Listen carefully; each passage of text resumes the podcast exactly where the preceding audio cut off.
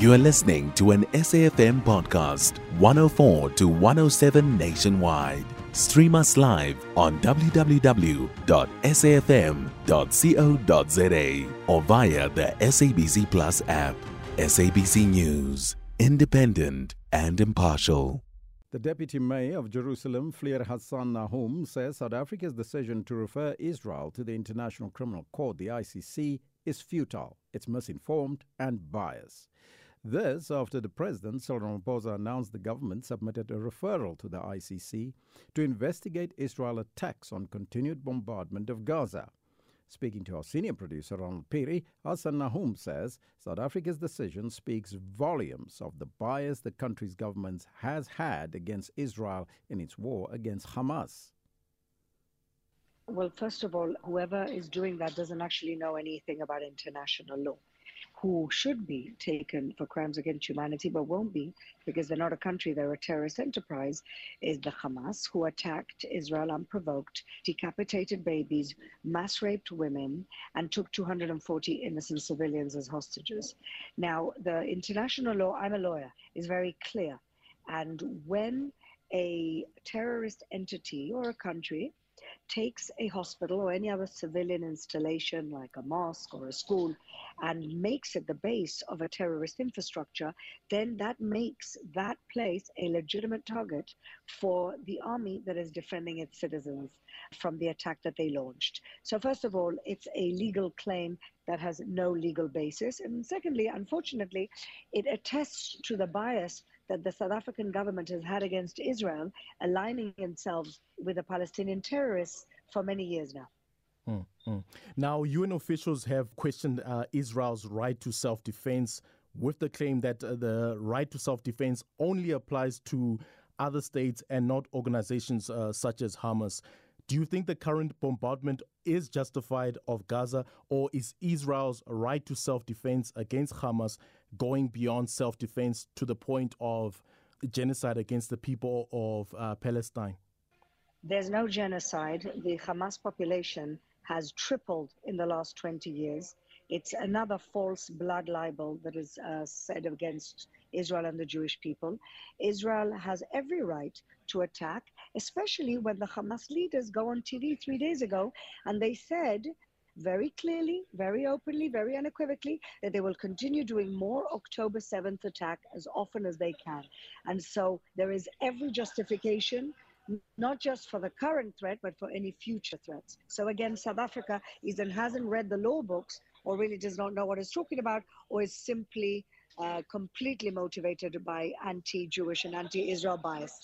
So you're saying this decision by South Africa to refer uh, Israel to the International Criminal Court is actually futile?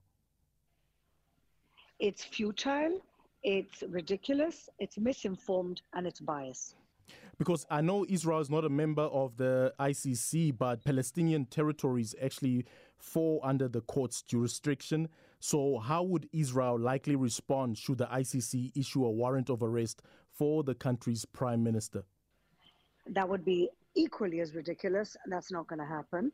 We may not be members of ICC, but thankfully, some of our free world countries are, like the United States. And I'm sure that nobody will uh, get behind this ridiculous farce.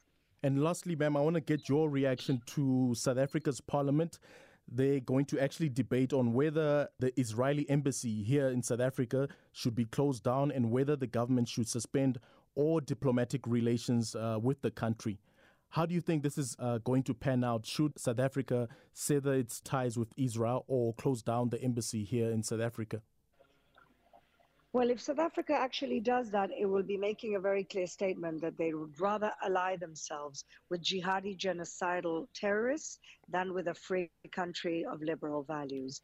And if that's what South Africa has chosen to do, where that just looks bad on South Africa and not Israel, you know, it's very interesting because I've received many South African legislators here in Israel, and they come here thinking one thing and they leave thinking something else. They come here thinking that Israel is an apartheid state, and then they leave understanding that the Palestinians have wrongfully taken, culturally appropriated the word apartheid, which is a very real suffering that happened in your country, And mm. when they see that 20% of Israel's population are Arabs living free society, getting every opportunity that everybody else gets, and when they see that in fact it's the Palestinian Authority, which is apartheid because it doesn't let any Jew live within its territory, and is in fact racist against black people, then they leave with a very different opinion than when they came. So most of the people voting in these votes have actually no idea what Israel is really about. And I would invite all of them before they make any votes like this to come and see Israel and understand who the racists and who the apartheid regimes are and who the free country is. And that is Fleur Hassan Nahoum, the Deputy Mayor of Jerusalem in charge of foreign relations, international economic development, and tourism, speaking to our senior producer Ronald Phiri. For more on this story, we joined on the line by Associate Professor of Public Affairs in the Department of Public Management at the Tshwane University of Technology, Professor Ricky Mukonza. Very good morning to you, Professor, and welcome. Good morning, Elvis. Good morning to your listeners. Now, Professor Israel is not a member of the ICC, and they have uh, previously rejected the court's jurisdiction and does not formally engage with the court. But does the ICC have the legal authority to investigate alleged crimes on the territory of its members, such as Palestine? Yes, Elvis. Uh, the ICC has jurisdiction to uh, investigate.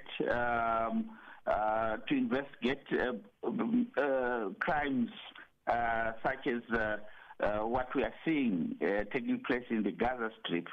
Um, Article 15 of the Rome Statute authorized the court uh, prosecutor to undertake investigations um, on the request of uh, uh, members and in some cases non-members or individuals organ- and organizations um, uh, so, so, so yes. Uh, my, my answer is, is, is that uh, the ICC has jurisdiction to investigate crimes such as what we have witnessed in the Gaza Strip. Now, many have argued that if the International Criminal Court can issue an arrest warrant against Putin, it can surely issue an arrest warrant for Israel's Netanyahu.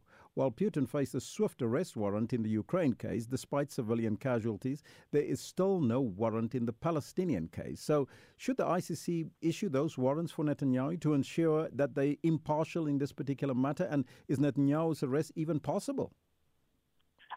I, I, I am of the opinion that um, uh, the ICC, uh, I think, should um, issue an, a, a, warrant of arrest uh, to Netanyahu.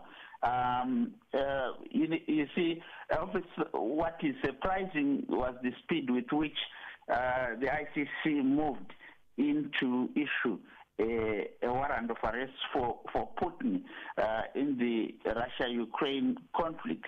Uh, and yet it uh, seems to be dragging its feet uh, when it comes to the Israel-Palestine uh, conflict.